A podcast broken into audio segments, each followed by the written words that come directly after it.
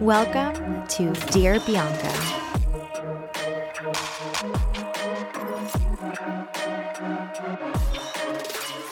Dear Bianca.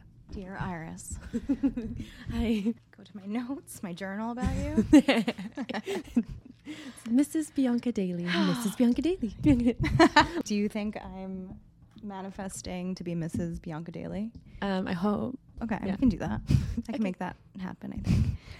Um, all right, Iris, welcome to Dear Bianca. Thank you. Um, it's just hitting me that it's starting, so I'm excited to Good. be here. Me too.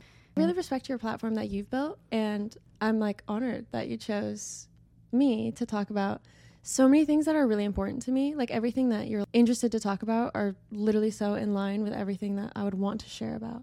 We chose each other. True. All right, so this is my first time recording and filming in LA. Right. I literally flew out for you. Thank you. this moment specifically feels very unique and special to what I'm typically used to of being in my own environment. Mhm. And I mean, where we're recording right now, it's a neutral space for both you and I, Mm, which in a sense is kind of nice Mm.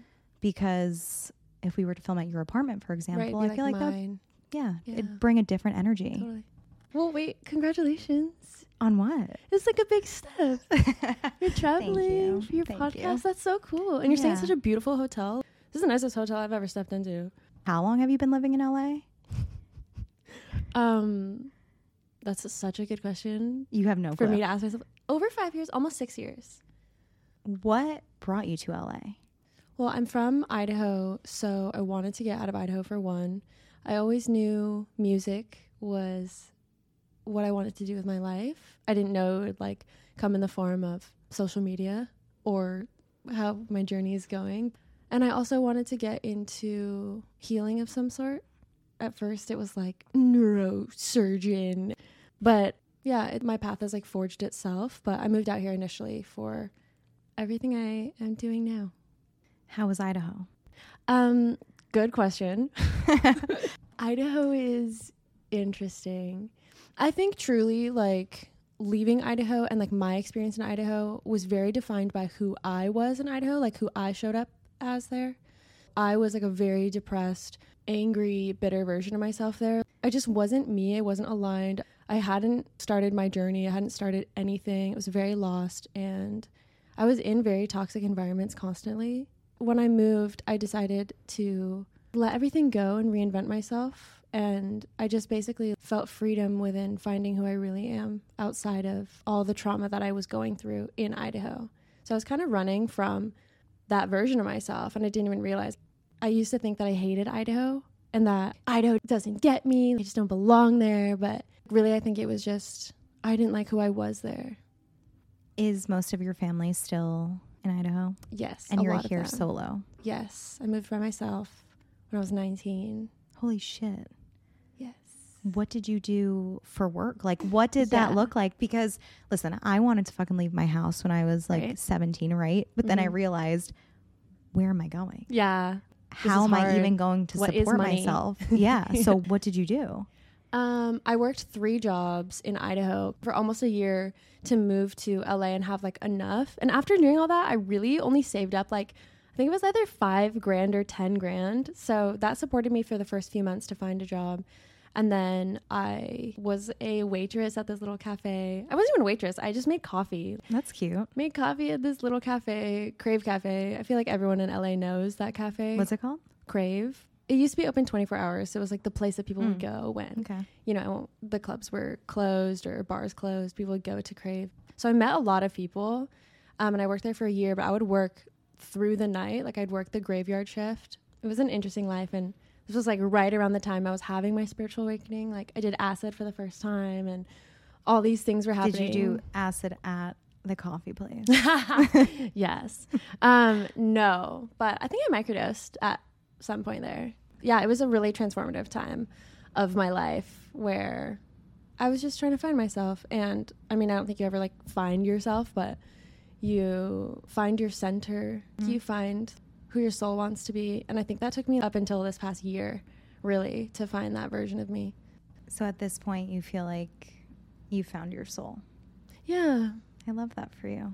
Thank you. I feel like finding my soul is really just aligning with the energy of love, learning to live through love and not fear. So, learning to live free of all my trauma responses that created a version of me that I wasn't proud to be, a bitter version of me, or an angry person, or just the version of me that was deeply hurting and didn't know how to deal with any of that and projected it onto everyone and everything. So after all that, finding my soul really actually feels like just finding who I was all along beneath everything. That's really beautiful. Thank you. And I know I told this to you when we were on the phone. Mhm. Sometimes when I hear you speak and I come across your videos or just the topics that you speak about, I feel like I'm so connected to you because it's truly like the thoughts and emotions that are happening inside of me that I Mm. don't verbalize on social Mm. media like you do, but you're speaking my thoughts and my emotions. So to hear that, not only do I think it's incredibly beautiful that you've reached that point, but at the same time, I can also relate. And when someone goes through something very deep Mm. and personal, and you have the ability to really find yourself after everything that you've Mhm. been through, that's a connection Mm-hmm. that doesn't come often. Mhm. I feel like I've said this a hundred thousand times on this podcast, but Mhm. I genuinely feel like a lot of people live on the surface of life Mhm. Yes. And either they're too scared to go deep into themselves so they never do or like Mhm. the thought doesn't even come into their minds of how to do that or like where to begin. Yes. And so finding people that you can relate to Yes. feels really special. Mm. Thank you for saying that, first of all. too I agree so hard. I agree with every single thing you just said. The part, especially, is like, I really feel like trauma is a gift in that way. Going through so much trauma can be such a gift because it rips you open to experiencing everything so deeply. So I've noticed that. I don't want to say like I don't like people who haven't gone through a lot, but people who haven't just like been through an egregious, disgusting amount of trauma. I'm like, I don't know how to relate to you. Mm-hmm. I don't know how to relate to you. But I do think there is like a common shared c- frequency of humans that have been through a lot. And whether they've even healed or not, I feel like people that have experienced extreme amounts of pain in different ways, there is like a common understanding between people, like an immediate connection where it's like my pain sees yours and my light sees yours. And I feel like that's something that's right here. I completely agree because when you're younger, before you start to recognize the storyline of your life, Mm. like where you're just living and you're a Mhm. child and you're having Mhm. fun, you have friends in elementary school and middle school and all of that, Mhm. but you don't have the mental or emotional capacity or Mhm. understanding at that Mhm. time to really identify if you are compatible with your friends. Mhm. And then as you get older, and especially as you're going Mhm. through something traumatic, Mhm, you realize everyone else seems like they have it fucking easy. mhm. Mhm. Or for me specifically, I would hang out with friends as I was going through my healing process. Mhm, And although I would try to be open with them and confide in them, mhm. there's no fucking way they were able to relate to me. Yeah, there's like a lack of empathy. like when I'm speaking, they can't relate to anything Mhm. that I'm feeling. Mhm. And so I hate to say it, but it's like empty words. That's how it feels. Yes, that makes sense. So there was one version of you in Idaho. Mm-hmm. There's another version of you here in LA. Mm-hmm. Can you speak a little bit about that traumatic storyline that you had in Idaho that brought you to rock bottom? Like, was there a Mhm. specific scenario?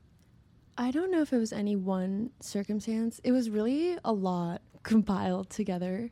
I grew up in a household of nine people. Nine people. Yes, I have five siblings, Wow. and then my parents, and then the person who raised me. The person that raised me while my parents were working to support literally nine mouths, that person was extremely abusive. I grew up in an extremely abusive household where my parents were gone 24 7.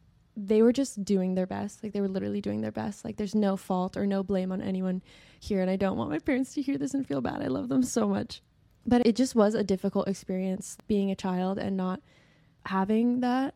And also being in a situation of getting abused every day as a child and not really understanding what was happening. All my siblings left. Like, I have a brother who's 40 and I'm 24. So the age difference is really extreme. They were all out of the house by the time I was 10. Sorry to cut you off, but everyone was out of the house when you were 10. Yeah, by the time I was 10. So you were there basically as an only child. Yes, pretty much, yes. So I'm an only child with the abuser, and this person's so sick, just mentally sick, like deluded, just not mentally here. And my parents weren't around, obviously, to see it. So, yeah, I was just raised by someone crazy who would abuse me in very strange ways. And she finally left my life around 10. She moved back to Asia. And I mean, it's not like my parents came back in the picture. It's more like they just continued being absent parents because they were working, but I was old enough to like not be babysat. How old were you at this point? I'm 10, 11 ish. So when you're a child and you're going through child abuse, you don't understand that it's abuse. You don't mm-hmm. understand that anything's wrong. Like you internalize everything. When a child goes through anything, really, like inner child trauma, especially, is like so much blame to the self because your child can't conceptualize the world. They don't know what's happening. They can't conceptualize, like, oh, this is a sick person. Totally. Like, this isn't real. I would literally go to bed every single night of my childhood thinking I was going to die or I was going to be framed for murder. She was just crazy, so crazy. I just grew up in this very strange mindset, but it always kept me very aware. Being a child that was going through a lot of pain, I felt very separate from my classmates. She would get into my head, and I wasn't allowed to have friends or anything, and things like that. Um, and then when she left my life, I was still kind of by myself in this environment of absent parents. And I mean, they're not horrible, they were just emotionally unavailable. So, especially my mom, she's very emotionally unavailable to me as a product of being emotionally unavailable to herself, which breaks my heart in and of itself. So, again, there's no blame on my parents. I love them, but this is just like the way it affected me. Then I'm going through middle school trying to figure out life outside of the abuser. So like once your abuser leaves your life, they're so like they have told you every moment of your entire life how to think and they've controlled your mind for so long. My brain was trying to conceptualize how to be a human. And she was really spiritual as well. So this person was like a Catholic nun at one point and abused me with spirituality, which is really a strange detail. I was very turned off to spirituality and all of those things because of that. And then finding spirituality within my own right later was a whole journey. And then at 12, I went through sexual assault, which I've actually never told anyone. I mean, I've told people. I've never told my platform. I've talked about having sexual trauma, but never talked about like what it is or anything. But I want to be open. I'm here to connect with you and be open. And I'm honored to just be sitting here.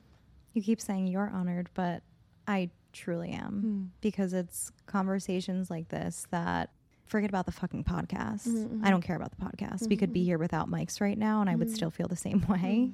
Um, I really appreciate you being open and, and it means the world that you feel safe to I share. do. I literally do feel safe. I feel like that is like a huge reason why I feel like it's all been within divine timing.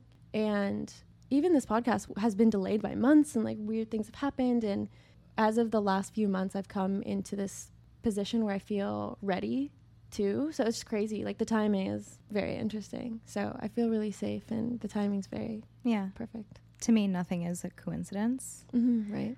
So when things don't work out and when they don't happen, to me, it's just not meant to be right now. Mm-hmm. And trusting the universe, trusting the journey of Mm-hmm. what's in store for you Mm-hmm. and what's meant to be will be. Like, I'm just the biggest believer of that. Mm-hmm. Um, I want to touch on a few things Mhm. that you brought up.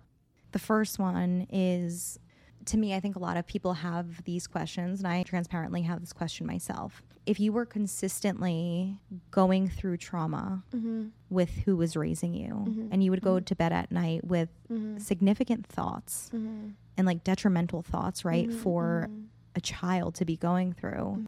Although your parents were absent a lot of the time, did you ever tell them what was going on? And if not, why? No, I didn't think it was weird. I didn't think it was off. I just thought like it was a thing. And like, I remember if I ever cried around a time my parent would be around, my would be like, wash your face. don't let them see you cry. It was very strange. And I don't remember a lot. I just know that the first time I realized that it was weird, that her behavior was weird, was my brother skipped school that day. So he was home because I'm young, like I'm pre going to school at this age. Mhm. I might have been like four or five. And so my didn't know that my brother was home because he skipped school. He's in high school, like he's around school skipping age. and I just remember she was holding a knife to me. And I'm a child. I can barely even hold this knife in my hands. Like she's holding a knife to me, and it's like any other day. My memory just remembers that it wasn't like that odd for her to be doing this, but I felt obviously like so scared.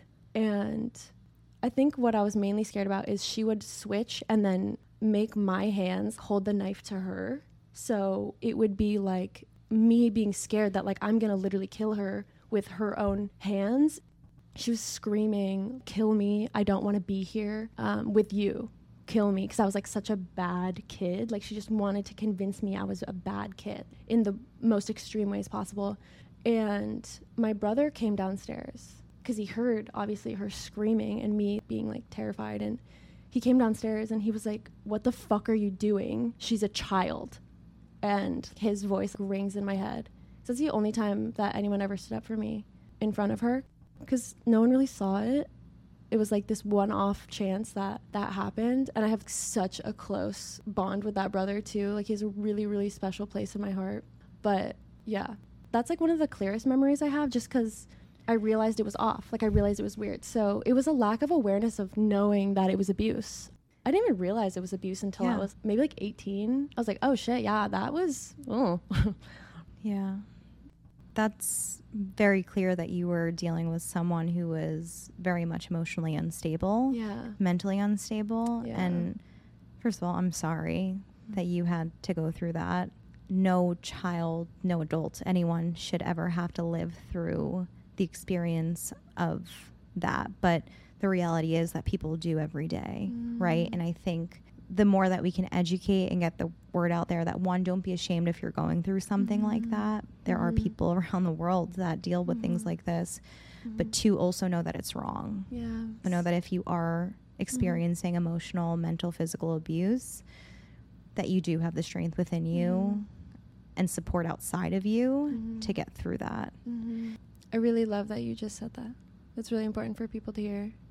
And I think the biggest reason I'm finally coming to a point where I do want to share more details about what I've been through is I never saw a point in sharing what I'd been through. I was like, it's just another, you know, story. But lately I've realized humans learn so much by example because it's you know it's monkey see monkey do like we actually learn a lot more by observing we're very like observational creatures and it's really important for me to show up for my middle school audience or like the people that are you know my age too or whatever age just people that are going through something or have been through anything and know that like you can still find the happiest version of yourself afterwards.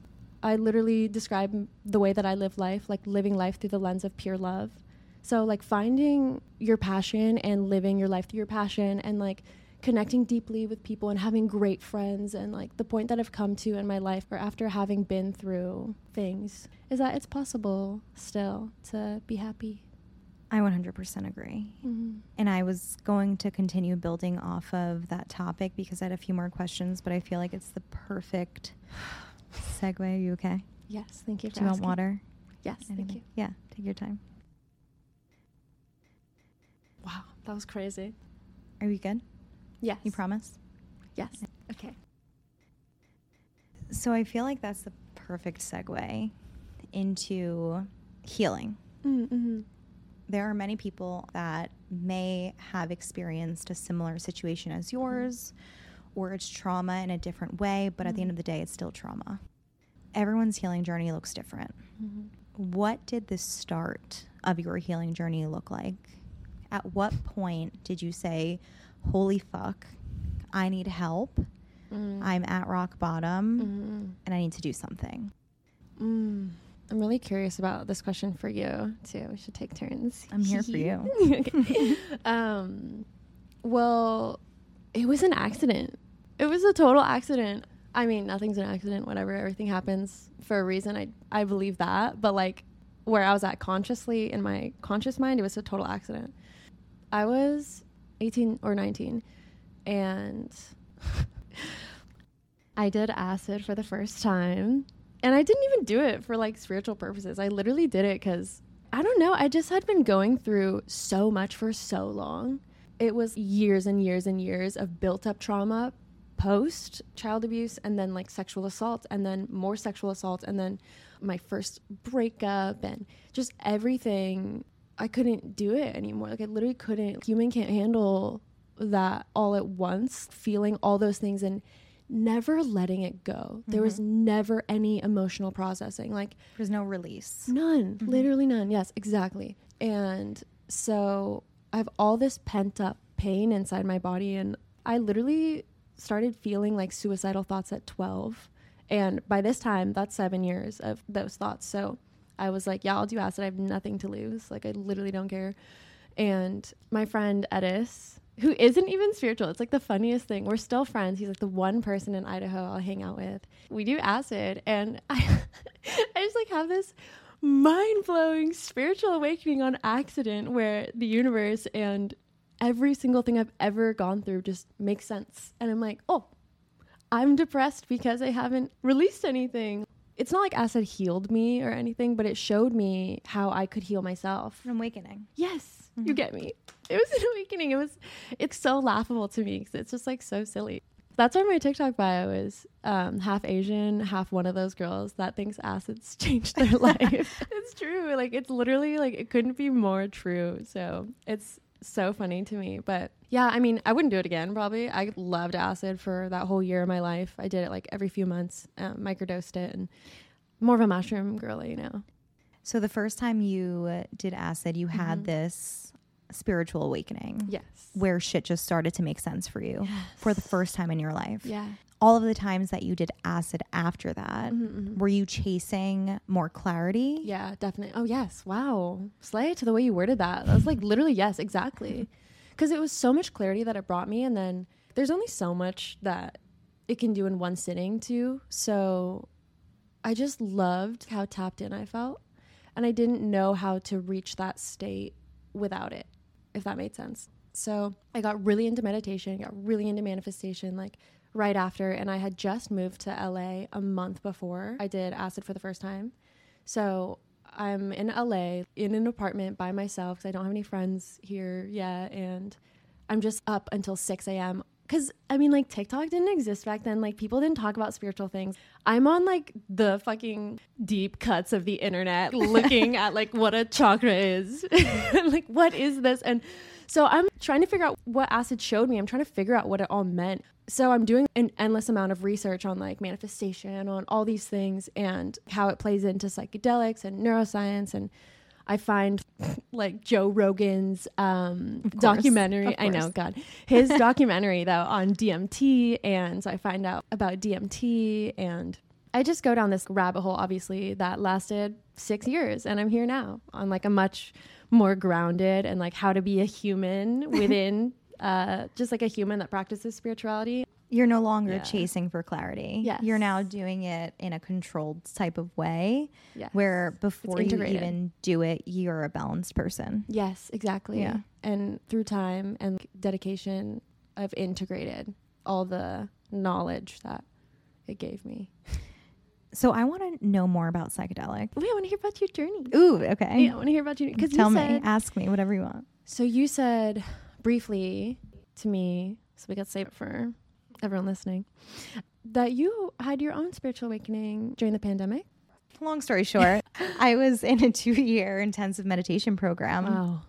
And I knew I could have went to a psychiatrist, gotten medication, mm-hmm. but I just knew that I had the power within me to change. Yeah. So I wanted to give it a shot and I really gave it my all. Mm. And the effects of meditation don't come immediately. Yeah. Oh, definitely. It's I like think when you're vibes. Totally. It's yeah. when you're at rock bottom, you want a quick fix. Yeah.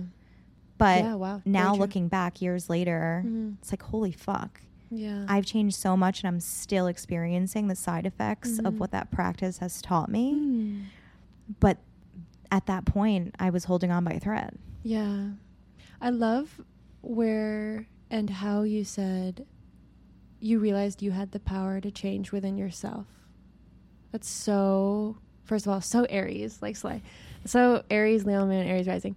But it's so empowering and so important to remember because when you are in rock bottom or when you feel like that or anyone listening that feels like that, it's so easy to be in a state of like, I just can't do it. And then Mhm. it's almost like you hit the point of surrender where you're like, okay, fuck. I think that either you surrender to the universe or you surrender to that thing inside you that really is just the universe, or you surrender to like that power that exists within you really deep down after rock bottom.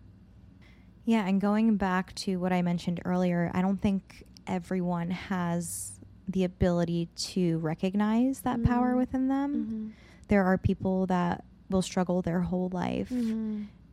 because they can't recognize it. Yeah. And I don't think it's intentional. Yeah.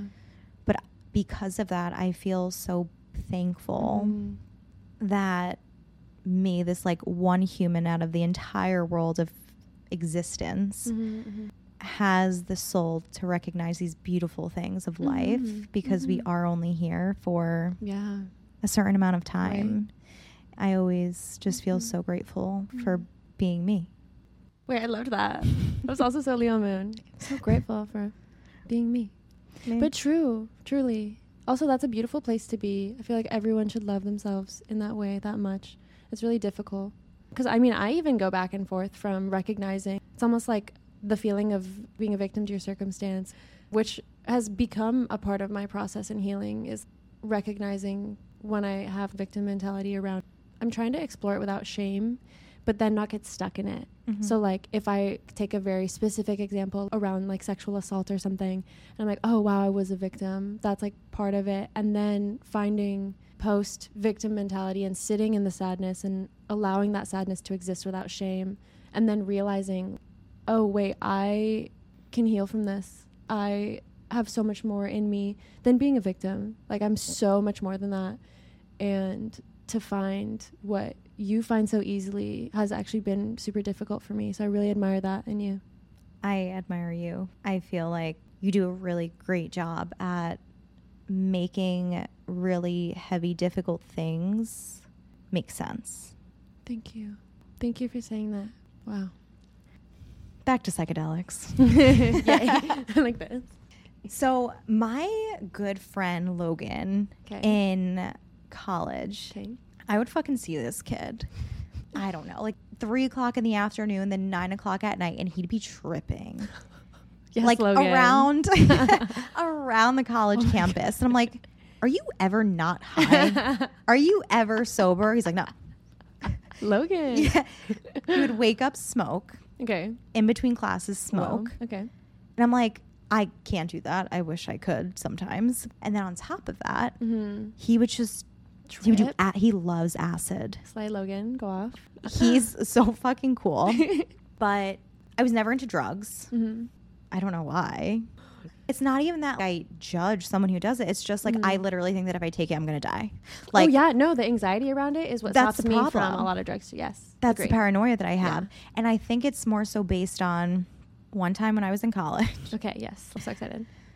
It was a snow day. Okay, a cocaine story about a snow day.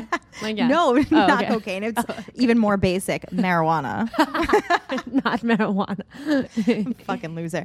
So it's a snow day. Mhm, Campus is shut down. Okay, okay, My girlfriend's roommate okay. at the time was like, I have a brownie.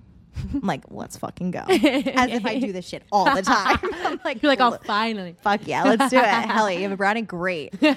So we all, I think, had half. She had a few, I think. okay, wow. We had half. Okay, woof. An hour goes by, Mm-hmm, mm-hmm. feel nothing. Okay, No, I'm like chilling. right. This shit's not working. like, is there weed in here? Like, Yeah. it's fake. Okay. I have another half. Oh, okay. This is like such a classic story of like, oh, I didn't feel it yet. Yeah. Yeah. I'm the textbook page I've of done someone who's that. a fucking idiot. Yeah, me too. I've done it many, many a time. Horrible. so I take another one. Okay. About a half an hour later, sitting down having dinner, I swear to God, I remember it so vividly. I look down at my plate and I see like six different plates. and the only thing that comes out of my mouth is, oh, fuck. I'm fucked. Long story short, Mhm, mhm. Iris, I swear to God, I was so sick. Oh no. I was so oh no. sick. It was disgusting. but on top of that, what was scaring me was Mhm. I'm having an outer body experience. Yeah. This is no bueno. Like I need to go lay the fuck down. yes. So I'm laying down. Yes. Every time I close my eyes though, Oh. it was the weirdest thing. Okay. You know like those coloring books? Yes. Okay. It was a coloring book Okay. of my life. Are you for real? Wait, I love conscious high experiences. This is like Well, I thought I was gonna die and here you are loving Okay, it. yes, yes. I'm like, but you're here, but you're here, and we love that for you. No, but this is crazy. I'm so excited. Sorry to interrupt you with No. my excitement. Please No. continue before I so shit my pants. it's a coloring book of my life. Oh my God. Pictures of moments and things that I had Mm. when I was much younger that I Mhm, mhm. haven't thought about, Yes. have not remembered in Yes. years, like 15, 20 years. So it's starting at the right side of my face, Okay. and the coloring book is not colored in. And as soon as it reaches like the middle of my face, this is again as my eyes are closed, as soon Oh as my it God. reaches, it starts to be colored in. Oh my god. And I'm like, this is what happens when people die. This is what happens. this is what the universe, this is what God does. As someone's about to die, they show them a history of They're like, in a coloring book. yeah, like paid by numbers. book. I'm paid like, by numbers, but it. it's, your life. It's over. I'm done after this. Like I'm done. I'm like, should I call the fucking EMT? Like, holy shit. am I yeah, okay? yeah, of course. So after hours, Mm-hmm. I was coloring? vomiting. Oh, uh, after sorry. hours of after hours of coloring and vomiting. I swear, I don't think I was the same ever since that day. oh wow. Okay. Maybe in a better way. Yeah. But like, one, I would have never expected that Right. to unlock this Yeah. part of my brain that Yes. I didn't even know existed. Yes. And the fact that it's still there living, it's crazy. It's like subconscious. Mm-hmm. So, because of that, Mm-hmm. anytime someone would like offer or speak about it, mm-hmm. I'm like, I can't fucking do it. I'm gonna die again. yeah. I have literally PTSD from from a brownie. You're Like, Okay. I literally hate coloring books. Okay, first, that's so fascinating. I just want to tell a quick story because I think it's really interesting. My friend, who I actually have spoken about him before, he and I trip very similarly. So, like, we have a bond over the way our consciousness is. It's so strange. Like, we literally experience life in the exact same way consciously. He also loves like mushrooms, acid, loves it in the way that I do, in the way like it's brought us clarity. I think people have their own spiritual awakenings from different sources. Mhm. I've even talked to like my spiritualist told me I have a special connection to psychedelics and they facilitate the awakening in me and I can help people facilitate like their awakenings with psychedelics. Everyone has their own ways to be in tune with their own soul. Spirituality is really just being in tune with who you really are, but when I smoke weed, like I get actually very spiritual experiences from them. Like I feel like I have a lot of very conscious experiences where I can find different perspectives in a way that like a psychedelic would. But my friend, he had an experience where he got high, insanely high. I think it was often edible too. And he was just extremely high in his room alone. And he started remembering like the color of his mom's voice as a baby or like the way it felt when his dad held him as a baby. Such interesting memories within the subconscious and like little imprints on the soul that are just not accessible to waking day consciousness, which is so fascinating to me. It's fascinating because I like consciousness, but it's also fascinating when you can use that to better yourself.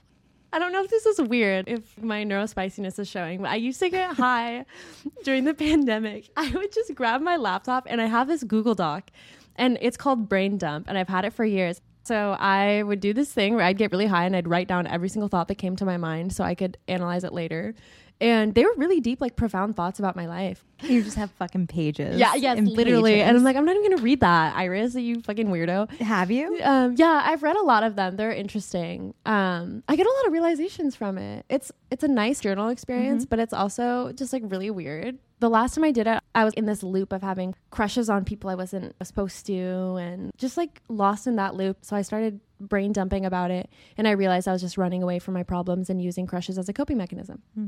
So it's a good way for my soul to observe my ego because I write through my do you ego. still do that? Yeah, I do. I, do I might be in your next Yeah. brain dump. I'm like me and Bianca in the. Have you done ayahuasca? No, I have done DMT.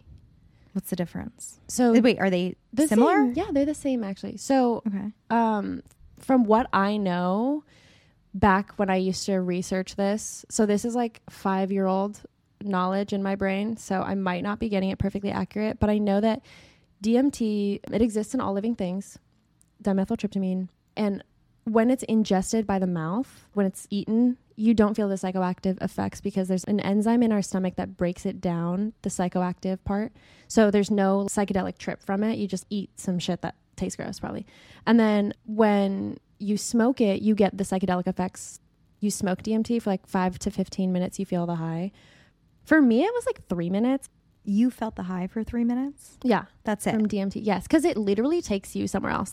There were these little, I guess, like they call them machine elves or they call them little beings within your mind that take you to another place, and everyone has this shared experience of like going to this place in your mind. And I didn't go to that place, but I had felt the most amount of peace and groundedness I'd ever felt in my entire life.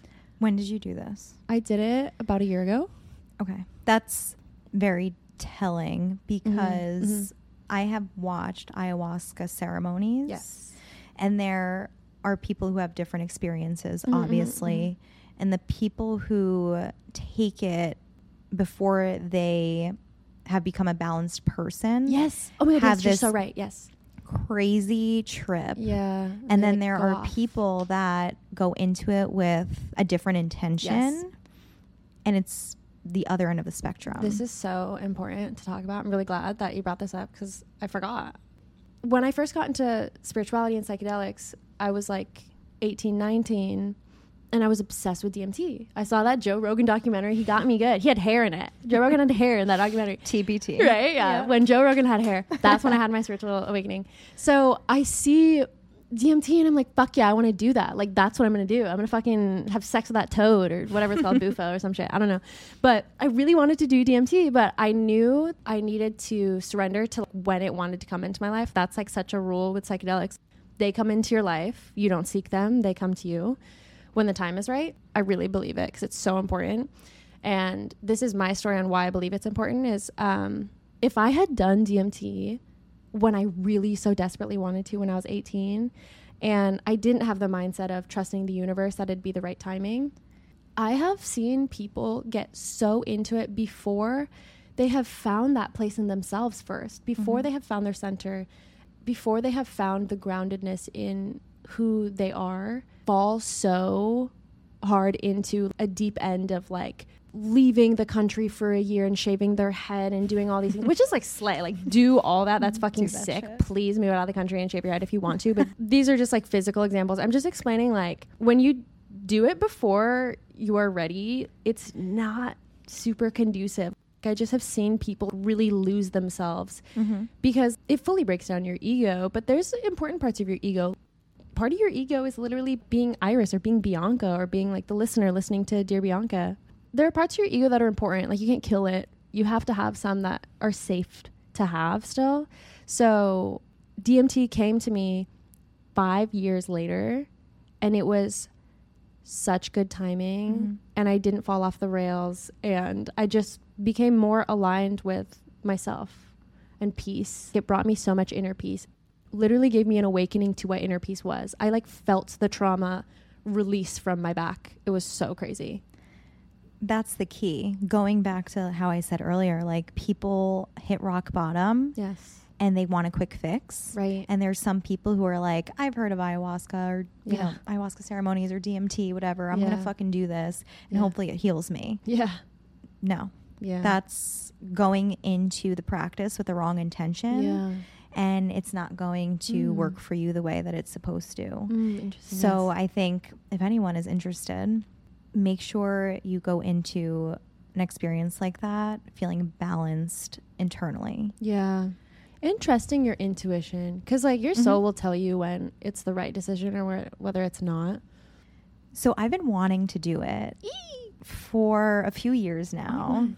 because I- ayahuasca yeah. slay okay me too i'm waiting I want to do a whole ceremony. Yes, like I want to fly to fucking Yes, the Peru. middle of Yes, Peru. Perfect. We can fly to Peru. then we'll do a podcast Yeah. just like on ayahuasca on ayahuasca. fucking disgusting. um yeah, I want the true authentic Right, experience yeah. because it's very special. Mhm. People don't look at that practice as doing drugs. They look at it as like a spiritual beautiful awakening mhm. that they live for. Mhm, mhm. And so I've really been wanting to, specifically the last few years, it's come to me because I feel so Mm. good Mm. inside and out. And knowing that I'm in that mental place going into something like that, I feel comfortable with.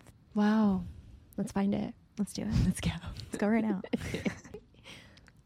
How did this journey of your healing process Mhm. lead into your interest in hypnosis?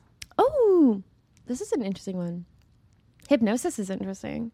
I thought it was all bullshit. I was like, hypnosis is so dumb. Also, with like astrology or like half the things I'm obsessed with and love now with my entire soul, I was like, initially, like, wow, that is so dumb, like, and crazy because I was so logic minded. So when I first came and saw hypnosis, I saw people doing like, you know, stage hypnosis or like the stopwatches and the pendulums and like the way that movies make hypnosis seem. And then I learned more about it eventually. And I've always been interested in the brain and meditation. Initially, I was like, oh, I'm going to be a brain surgeon. I'm going to do it. I can do it, you know? and then I realized I didn't want to do that.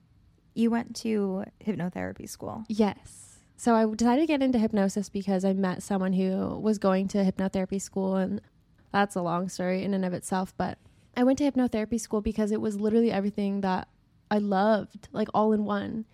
And it kind of just walked into my life. It was very random and it was healing. It was literally a school of like people that all had their own thing. Like one person was an energy healer, one person was a psychologist that has been a psychologist for 50 years but wanted to add hypnotherapy to their practice. Another person was someone who lives in the woods and is so in tune with animals that they wanted to facilitate hypnotherapy with their people that they heal in the woods. And I think I was 19 or 20. It was six months after I moved to LA, I found this. And hypnosis is basically just like meditation, but on crack. It's like literally every spiritual practice, like meditation or yoga or sound healing, they all talk about like, okay, taking your brain to theta brainwaves, to alpha brainwaves. I'm sure you've heard that term. Oh, no? Okay. Mm-mm. An easy way to describe it is like right now we're talking, we're probably in between beta and alpha brainwaves because like beta is like doing tasks. When you edit this podcast, that'll be like beta brainwaves. And then alpha is like you're a little more relaxed within that. And then you're not doing tasks as much. You're kind of observing more. You've taken more the seat of the observer and you That's know a perfect analogy. because I really do feel like this is in between beta. yeah, alpha, right? Yeah. Especially when we take turns talking too because we're Mhm. like back and forth from Sometimes like, I forget we're doing a podcast. yeah. yeah, right. Actually, this is really Mhm. nice. Yeah, and then theta is like extreme relaxation. I mean, we go in and out of hypnosis every single day, right before you fall asleep, right when you wake up. You know, when you're watching a movie and you forget that you're watching a bunch of electrical impulses inside a big plastic box? Um, that's hypnosis. You literally forget that you're in a room watching this box because your two senses, your audio and visual, are both locked in, and we experience the world through our five senses. Mhm. So, two of five taken. And then when you're driving home and you almost miss your exit, hypnosis is a natural state that we go into every day, all the time. It's just that through movies and media and the way that it's been portrayed over time is that it's been made so silly. And that's what I thought it was. I thought it was so silly. I didn't even think it was real. But there's this really good study from Stanford Medicine. Anyone could look up. It's just talking about what happens in the brain during hypnosis and like, talking about how they're literal states of your brain like are Mhm. being induced through speech. It's like a guided meditation. So that's what I wanted to do with my life at the time. I was like, oh, this is how I'm going to heal people. I'm going to heal people with hypnotherapy. So I go through the program and I learned so much. They were broken down into different courses. So it would be like six weeks of neuro linguistic programming or EFT, emotional freedom technique tapping, if you've ever seen that. Mhm. Or there was even one on like marriage and family counseling and like family matters and how your role in your family affects the way that you are in the world and just so many different healing techniques. It was just a bunch of courses on how to heal people through different mediums. Right. So I got trained in all these different ways and then hypnosis was obviously the main one, but then there were also all these other classes on things like that. So I learned so much about healing so I could implement that in myself over time. Obviously it took time, like took like, you know, 5 years since then to integrate everything, but that's what I wanted to do. 2 weeks after I graduated and finished school, the pandemic hit.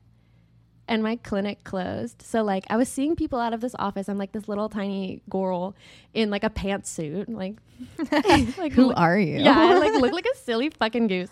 And I have this clipboard in my hand. It's like this person's trauma, like on paper in my hands. And like the person at the front desk is like, Iris is ready to see you now.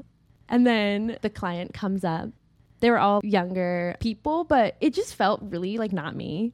It felt like so silly. I looked fucking silly. It didn't feel natural. yes, exactly. It just mm-hmm. felt like a corporate way of healing. Total. Oh, Yeah. fucking hate corporate. Yeah, right? It just like felt mm-hmm. weird. I want to ask you quickly about mm-hmm. your social media journey. Okay. So you went through this very personal journey of self healing.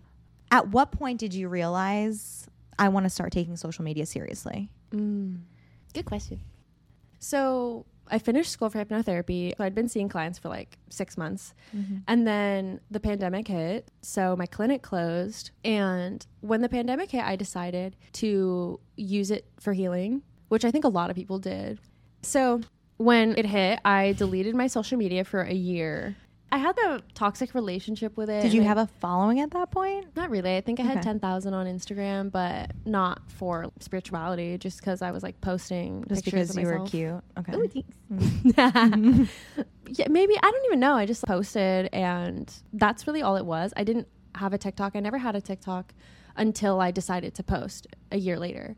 So, me and my ex both deleted our social medias for a year. And when I came back, I mean, I had implemented so many healing things and I had enough downtime to realize like okay, I don't want to be a hypnotherapist, but I do want to heal the world somehow or be like a positive light to the world somehow. And social media has always made sense to me. The algorithm I feel like kind of has always just made sense in my head. I don't know if it's like all my Gemini placements and I'm sure that's going to make a few people listening roll their eyes at all the astrology random lingo, but Gemini's ruled by Mercury and Mercury is ruled rules technology. They fast forwarded. yeah. Like, and people stopped listening. And but yeah, I've always just kind of understood social media. It just made sense for me. So I decided to return to social media. When I came back, I had the intention to post. I posted my very first TikTok and I just knew that I wanted to create a platform. I knew exactly what I wanted the platform to be. The goal was always 1 million followers. It was literally always 1 million and it was like I'm going to be a positive influence. I always wanted to show up and help teach the lessons that I had learned. And I just think it's fun. It's just like a fun way. It feels like a lot of my creative energy. And I also knew kind of in the back of my mind that I wanted to pursue music and to build a platform and have so many people that I feel like heart to heart connection with already. Sharing my music will be just more of that. It'll just be more of a heart to heart connection, but now through the medium of music. It's very interesting to hear that you kicked off your platform on TikTok mm. kind of doing something deeper and more meaningful than what mm. people were on the app for originally. Mm-hmm. Correct me if I'm wrong, but mm-hmm. you started your TikTok journey very much living to your truth. Hmm, thank you. Yes. Am I wrong? Well, no, no, you're not. You're never wrong, actually. I appreciate you saying that because my biggest core value is showing up authentically. I just think, especially with like a spiritual following, like people can smell bullshit, and I don't want to show up as bullshit. Like, I do my best. I mean, I think there's no way of being 100% authentic when you know you're being perceived in some way, but I do my best because I know that that gives people permission to do the same for themselves. And that's really important for me because I am inspired by my own people that I feel like show up in their own way. And so I don't know. I think that's really important. But the authenticity and truth is like really important to my values. And I knew that I didn't feel aligned when I posted anything that didn't feel authentic. And I think in the beginning, when I was more concerned about views, because I was growing, I didn't really understand how to show up authentically yet because I hadn't found my own way of creating on the platform yet. Like it's very much a relationship I've built with TikTok because my TikToks are different than like an Instagram post or if I create a song, like they're all me, but through different mediums. Mm-hmm. And TikTok was something that I had to find my footing in. And I think everyone that creates like has to find their footing in becoming the creator that they want to be. I want to touch on your music journey. Whee! I know it's a newer part yeah. of your journey. Mm-hmm. So can you just fill me in on what life is like for you right now? Tell me why you love music. Okay. It's interesting because this answer has never been more clear mm. because I literally just did a giant mushroom trip last weekend. Of course. yeah, I know. I'm like, wow, crazy of me to do mushrooms. It's so like typical for Iris. Would like, have never thought of anything else. mushrooms like literally have become my brand. I'm like Iris, like, come on. Um, well, I mean, I hadn't done like, a big mushroom trip since October. I try to space them out by six months so I don't like fall off the rails. You know, I'm gonna, you know, be a human still. so I space them out minimum I'll do them within a range of six months. So it just felt right. I don't know how you feel about like Oracle or Tarot, but I pulled this Oracle card. No clue what the fuck that means. Whee! Okay, I actually brought some for us to do later. What are we doing? We're gonna hang out and do, pull cards. Great. okay, I pulled this Oracle card. It's basically like I don't even know how to describe it. I'm pretty new to that world. I don't want to talk about something I'm You're not, trying like, to educate me and you don't even know what yeah, the fuck you're talking I'm like, about. Uh, Okay, it good. It I'm, good. I'm I happy we're doing it later. Make happy, make happy. yeah, perfect. nah. Um, well, I pulled this card. I'm just gonna leave it at this. I pulled this card, and it was like, "Be ready to take a journey." And then there were mushrooms on the card, and the card wasn't even talking about a mushroom trip, but I just like knew that mushrooms were like it's time, and I was like, "Oh shit, okay, it's time." Girl, mushrooms. So I did, did this giant trip because I'm going through such a huge transition in my life right now. And I just got to explore my relationship with music and why it's so fucking meaningful to me and how I just want to bring that to other people. Music is such a beautiful shared experience. In my opinion, the most spiritual thing that we have tangible access to in this physical realm, like the physical dimension of Earth. Music isn't even physical unless you like make it into a vinyl record or like unless you make it into a CD, but it's literally only through sound waves, which I think is so fucking cool. And what it has done for me through creating music and then through consuming music is so fucking transformative. It just resonates so deeply into my soul. And there's a reason why so many people on this planet love music. It's so special. I agree. Not to cut you off, No. but I always felt like whenever I am in front of someone performing, Mm. piano, guitar, Mhm, mhm, singing, mhm. I feel like I'm taken to another Right. world. Yes. That I feel so connected to this Yes. person. They have no idea who the fuck I am. yes. But I, anytime I see someone performing, you can tell that they are doing that because they love to. It's their passion, and I think it's beautiful. And So- that's like the energy they share. exactly you get it. yes, the energy I feel. Yes, that's literally it. And something I want to do with my music is like, for example, I have this song. Wow. This, I guess, I mean, I didn't plan on like saying anything about this, but I have this song called Pure Love. You know, that's like my whole thing. like more than mushrooms, even. Pure love is that like I choose to live life through the lens of pure love because when I was living through fear, like my life was horrible. It was I was so bitter and I was cranky and everything would go wrong. And pure love is like after so many years of healing, I have come to this place and I wrote this song and it's nothing crazy, but it's like about the way that I choose to live life now. It's a cheesy little song. It's not really similar to any of my other songs, but I was in the most pure, loving energy. I had a really bonding moment with my cat that morning. but like the love between you and your pets are so pure mm-hmm. and I was just basking in gratitude all day of my friendships and the love I have in my life. Not romantic, but just like love in general. And I was just so fucking happy. I was so aligned that day. And I wrote this song. I had to write it for like an assignment in school. And I write from the present moment. I never write a song that's for another person. I can only write from my current emotions. Mm. Like that's how I create is from where Mhm. I'm at currently, or else it feels inauthentic. Mhm. So that day I felt so fucking happy and I wrote this song called Pure Love and it's like a silly goose sounding song. when I made that song and when I play it in my car, I like play my own music all the time because the intention of it is to literally be in the frequency of pure love and to take a person to that energy and that frame of mind and seeing life in that way and existing in the world that way. Literally that day, I got so much shit for free. It was crazy. it was crazy. I literally was like, I walked into Erewhon. wow, that was the most. and like, I walked into Erewhon and like literally got this fucking smoothie for $5 million. No, but I walked into Erewhon and turning heads is like a thing, I guess. But it didn't feel like people were sexualizing me. It felt like people were literally turning their heads because my energy was so mm, pure. Mm, I love that. You know that feeling? Yeah. 100%. When you're like, you're having a good friend everyone's just staring at you. Yeah. They're like, why is that person so happy and smiling? People are like, drawn to you. Yes. And yeah. I felt so good. I love to exist in that state of being. Same. Like, I can't stand being around people that like complain all the time or find something negative in everything because that's your reality. And so I love living from that frame, like that lens of pure love. Are you saying that your song is almost a manifestation for people? You're so good. Yes. You're really good at like crystallizing my thoughts, first of all. I think we just understand each yeah, other. Yeah, of course. Yeah. um, yeah, it's crazy. I have played it for my friends. It doesn't align with like my artistry is, doesn't align with any other branding. It just is such a pure song that I'm going to release it at some point. Maybe not even on Spotify, but maybe just like for the world to just have because it's such an energy of pure love that when I play it or when my friends play it, it just brings you right into that state.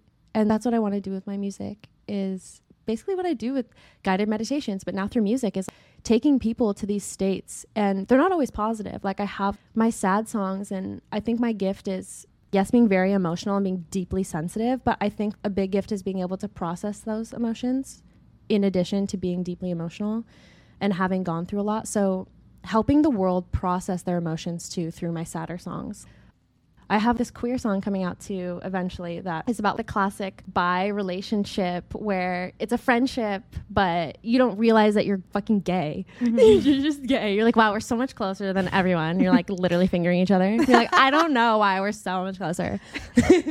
Kat, I think that's going to be the tagline for this episode. we're so close. We're just fingering each I other. I don't know why we're such close friends. Like, I just don't get it. Like, fingers up my vagina. No, it's true. It's like you. Uh, don't conceptualize or understand what something is. Yeah. In the beginning, because you kind of right. go into everything naturally and then yeah. it develops into something more. Yeah. And then you understand the way that society sees it. And you're like, mm-hmm. oh, wait, okay, so these are the labels. That's being bi or being pan or. And like understanding it through that lens. But the song is about having a friend that we're so close. And that was my first love was this girl that I was so I'm still I still like have dreams about her. It's crazy, but I could care less about my quote unquote first love. That was my high school boyfriend, but like the person I was actually in love with was my best friend, who I still think about and like have dreams about. But um, does she know that? No, we haven't talked in five years. She will now. I don't think she'll hear this. I think we're very separate. We're very cut off from each other's lives. But are you sad about that? Oh yeah. I mean, I think it's definitely like what's best, but um, I'll always love her. Aww. So there's that. But that song is helping people process because it helped me process. The process of creating that song helped me process a current friendship I was having issues with that reminded me of the other friendship. And then it made me realize, like, oh, these aren't even friendships. These are queer dynamics that happen to like a lot of queer people. And it helped me process. So I don't know, just help other people process through my experiences too. Dating. Yes. Are you dating? Um, I'm happily in love with myself right now. I love that. So you're single? I am, but closed single, if that makes sense. Something I haven't quite defined out loud, actually. So this is nice. This is a nice little processing moment for me. Um, I have been a serial monogamist forever. Since I had my first person, I mean, the girl I fell in love with, we started being best friends and like sleeping in each other's bed every single night, like sleepovers every night from like 12 or I had friendships where I was so dependent.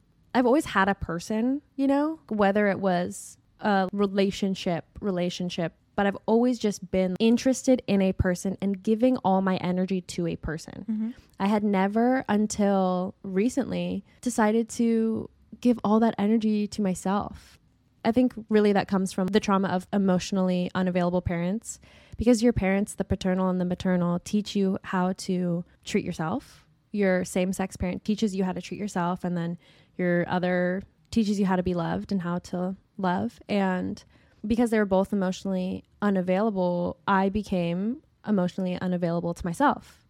So, me being emotionally unavailable to myself meant projecting every single thing that I needed onto my people. And I would always find these people that needed healing in some way. Like, always have soft spots for these people that were going through something or needed. I'm like trying a- to fix. Yes, when my soul was screaming at me for attention. Like my soul was like, "Hey dude, what about me?" My inner child was like, "Hey, what about me?" So finally, I've been giving myself that energy. Going back to Logan. yes. Fuck, I need to call him after Fucking this. Logan. I fucking love Logan. um, I was having this conversation with him a few months ago. We were roaming the streets of New York City one night. I don't know He's why. a roamer. We love that what about the him. fuck we were doing. and he was telling me about his new sexual identification. Oh, fun. Okay. solo poly. Oh, okay. How fun. so I was like, what the fuck does this mean, Logan? Yes. it's like, I've never heard of this one before. so he's like, neither did I. But he basically said that his good friend was intaking what he was projecting oh. and said, You identify as solo poly. I think you're solo Ah. poly. And he's like, What's that? And she told him, and he's like, That's what the fuck I am. Okay. So basically, his experience was every time he was in a relationship, he always felt like he gave all of his energy to the other person. Mm. He always felt like in his relationships, he was never the best version of himself. Oh. You're like, yo, I'm like, this "Wha- might be me. Keep going. Every yeah. time I tell someone this, you're like, I'm solo poly. so he said that go forward, what he has decided is he is no longer going to be committed to any one person. Ooh. Instead, he mm. Is open to connecting with whomever, however. Mm-hmm, He's like, I am going to put all of the energy and love into myself. I'm loving myself. Mm. And if and when I come across someone and connect with them in that way, whether it be emotional, mental, or physical, it is what it is. Mm-hmm. But he's committed to himself because he recognized that out of his whole life thus far, giving himself to someone else doesn't allow him to be the best version of himself. Mm. Yes, So- Logan. I'm such a chameleon within the way I choose to love. Like, I'll develop their habits and like we become one, but it's not great when you haven't had enough time to develop who you are. So I've been really, really, ever since I had that like big breakup, I've been really on this journey of finding myself without the influence of a person I'm in love with, which is so important in this phase of my life. I've dated a lot since that big breakup and I've tried a polyamorous relationship. It was good actually. It was good. And then A I guy and a girl. um no, it was me and one person were polyamorous. Does that make sense? You Or is that or Like- non-monogamous? What's the word? ethical non-monogamy. Ethical non-monogamy. Meaning, so what that means is you were in a relationship with someone else, Yeah. but you had an understanding that you were able to connect with someone else, yes, other people. Okay. Exactly. But it was never fully a relationship. Like they wanted to put the label of relationship on it and I was like I'm just like I don't want to do that. You're not there. Yeah. Yeah, no. Um, especially when like last time I did that went so fucking horribly wrong. I'm like I've got a lot of fears to conquer with committing again, but I think to my core I'm like a, a monogamous person. I was seeing this person in October and I did a mushroom trip and I was like, you know what? I think I'm happy right now because we're getting our needs met by each other, but then also other people. But I don't think my happiest version of myself would be getting their needs met completely by like a bunch of different people. I think I would just rather have a partner vibe and then my close friendships, and that's ideal for me. What's your type? Um, I have a soft spot for people that are really kind and people that are really funny. So like kindness and humor really get me. So someone with like a big open heart and someone that can make me laugh because I love laughing. It's like such you have a good laugh. thank you. You You're think so? Yeah, you do great. too. Laughing I, I feel like. I don't, but I love yours. you feel like I love giggle. you see? Stop laughing because I'm just gonna keep laughing. you hate us. Okay. um yeah i think kindness and humor and then i don't have any specific physical characteristics mm-hmm. i really like when someone has like an energy about them that is i don't know like It's energy. yeah like they Yeah. have their own swag they have mm-hmm. their own style they have their own thing mm-hmm. and they're like, so themselves in that right so like that could look like anything Anything. Yeah. yeah what about you I say the same. Okay. Um, This is like the queer ultimatum right now. literally, we should have our own fucking Netflix show right now.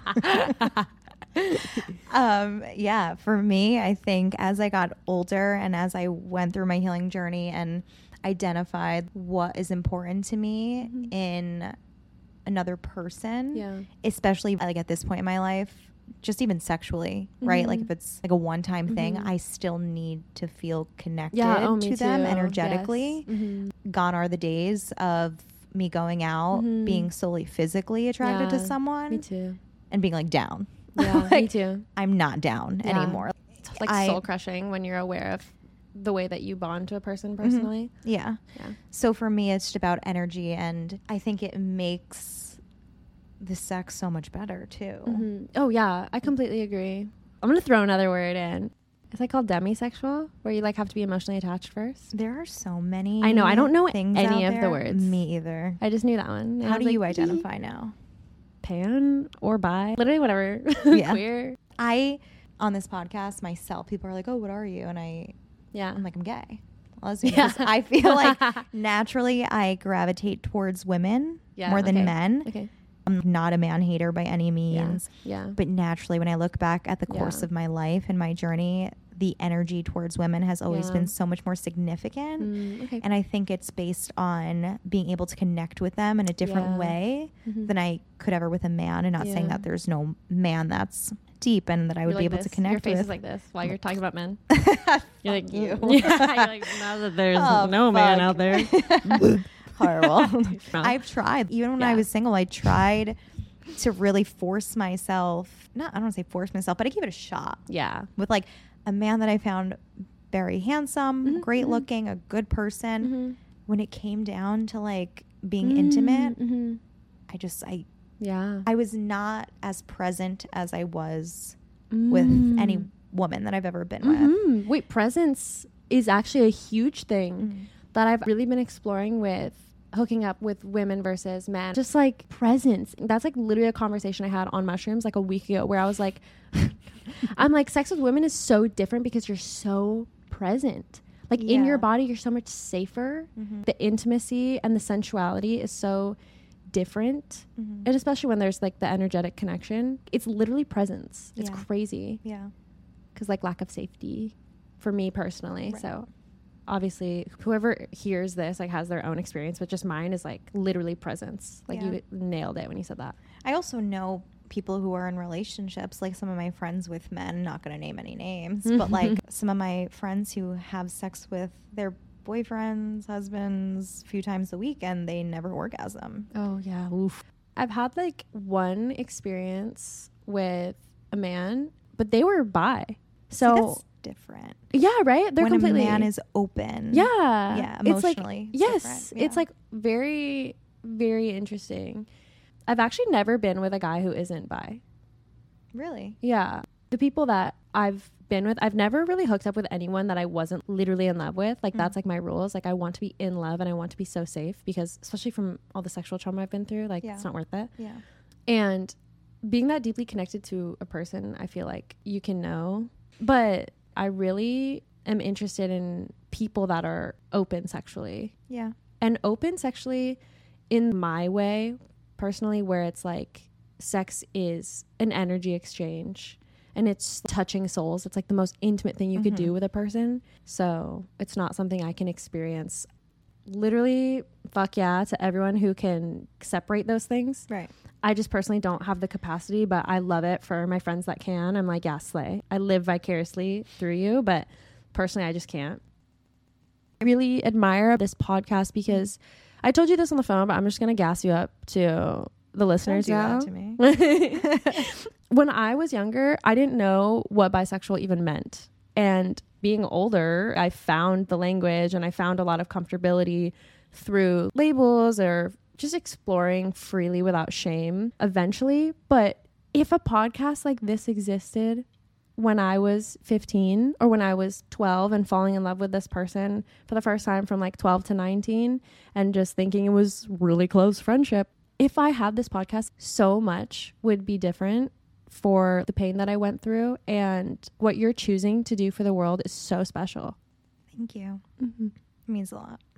It keeps me going, Yeah. knowing, like, hearing you say that and knowing people who reach out to me through DM or Mm. email or whatnot, Mhm. and they are just so grateful for it. And I don't think there's enough representation Mm-hmm. these days. So I'm Mhm. really happy to be a part of the uptrend Mm. of normalizing conversations like this. Mhm. Um, yeah, so thank you. Happy Pride. Happy Pride. we didn't even say that. I know. We We're both in. LA. Didn't go to the parade I today. know. but we watched Queer Ultimatum. hiding in a hotel room. Happy Pride. Happy like Pride. The curtains are closed. It's like a dark cave in here. Like Yeah, Happy Pride. in black. yeah, I know for real. Everyone's in rainbow outside the door. Hey, we're we're gay in a hotel. Very- it's fine. yeah. we're queer here. I'm just really happy that I met you and for Mm. giving me the opportunity to get to know you more on this platform and also giving my listeners um, a deeper insight into you. So I'm honored to be here. appreciate you. All Thank right, let's go do something. Yeah, let's go pull cards. Let's get the fuck do off of this couch. I might not make my flight tomorrow. That was cute.